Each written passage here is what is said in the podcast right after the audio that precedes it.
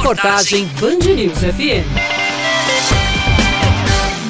Apesar das mudanças na legislação eleitoral, de ter o maior número de candidatos à Prefeitura de João Pessoa, das inovações prometidas pelas campanhas virtuais, alguns pontos não mudaram na política da capital. Um exemplo é o perfil dos candidatos. A maior parte é do sexo masculino. Das 14 candidaturas à Prefeitura, apenas duas são compostas por mulheres. Para o cientista político Lúcio Flávio, é pouco diante da importância do voto feminino feminino para a escolha de um gestor. Apesar do eleitorado ser 52%, o eleitorado feminino, 52%, você ainda tem um predomínio de homens na, na, como candidatos, seja para prefeito, são 12 candidatos, seja vereadores.